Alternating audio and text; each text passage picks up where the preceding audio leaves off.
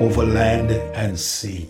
Wherever men may dwell, make the glorious tidings known. Of the crimson banner, now the story tell, while the Lord shall claim his own, marching on, for Christ count everything but loss, and to crown him king, we will toil and sing beneath the banner of the cross.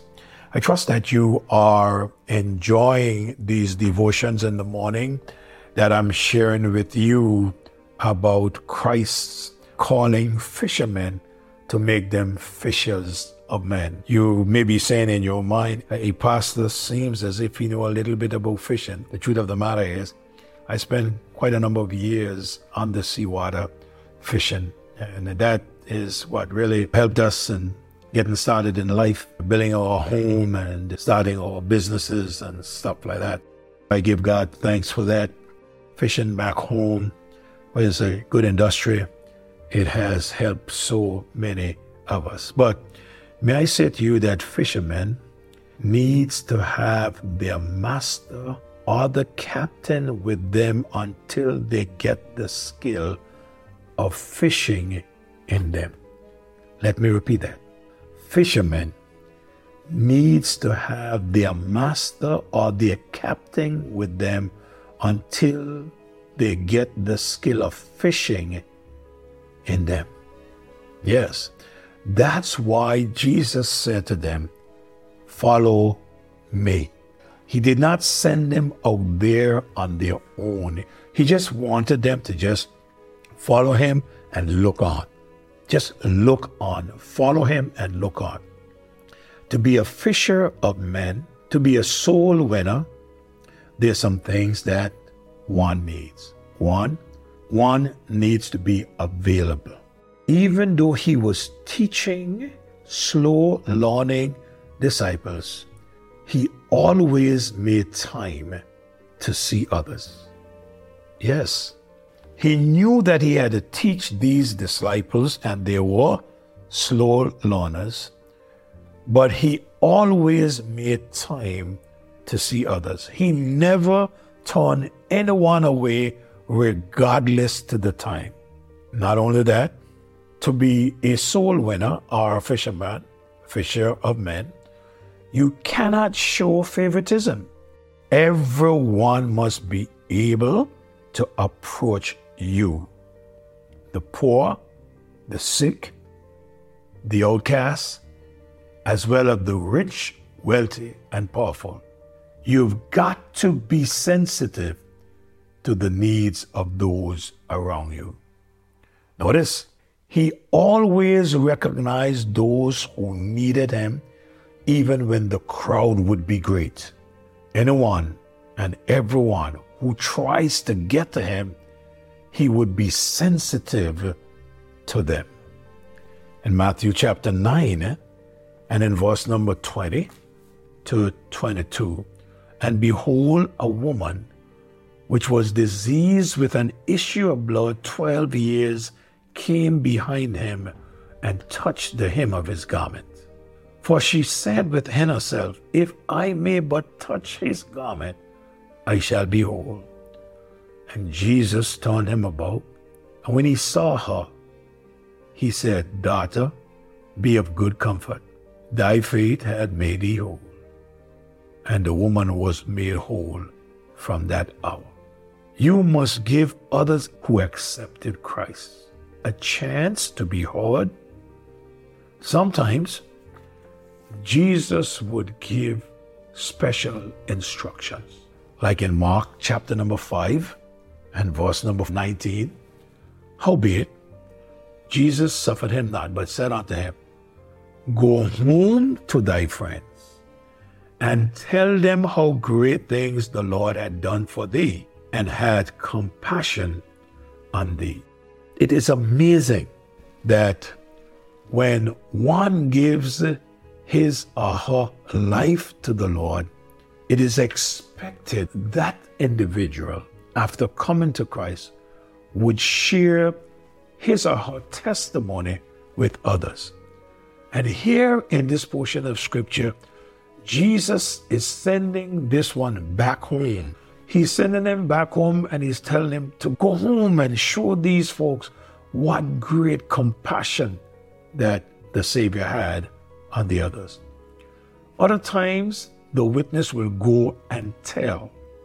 In John chapter number 4, verse 28 and 29, the Bible said, The woman then left her water pot. This was the woman who came at the well for water, and she went her way into the city and said to the men, Now, when she came to the well for water, she met Jesus, and in meeting Jesus, she grew to find out who he was. He explained to her, Woman, if you know who speak to you. And she came to know him. And when she accepted him to be the Messiah and the Lord, she took it upon herself and she went to the city and she said to the men, Come see a man which told me all things that ever I did. Is not this the Christ? I remember back in the days when we were young, when we would give our lives to the Lord, the next day we would let people know what happened last night, or what happened Sunday in church, or what happened yesterday. I gave my life to Christ. Even though people would make fun of us, we would testify and tell people. We would invite people to come to go to church with us. Hey, we are planning a week of services and we are inviting people to bring their loved ones, bring their friends, so that they can hear a clear gospel message and in hearing this gospel message, they can come to know Jesus Christ as Lord and Savior. And this is what this woman did. You must be willing to take the risk, to be seen with others and talk with them. In John chapter 4, verse 7 to 10 and verse number 27, the Bible said, There cometh a woman of Samaria to draw water. And Jesus said unto her, Give me to drink. For his disciples were gone away unto the city to buy meat. Then said the woman of Samaria unto them, How is it that thou, being a Jew, askest, Drink of me, which am a woman of Samaria? For the Jews have no dealings with the Samaritans. Jesus answered and said unto her, If thou knewest the gift of God, and who it is that saith to thee, Give me to drink, thou would have have asked of him, and he would have given thee living water. And upon this came the disciples. This is what I want you to see. And they marveled that he talked with the woman. You must be willing to take a risk to be seen with others and to talk with them. Now, these disciples, they had already concluded that this is not somebody that they would talk with. For verse 27 says, And upon this came his disciples and they marveled that he talked with the woman. Yet no man said, What seekest thou, or why talkest thou with her?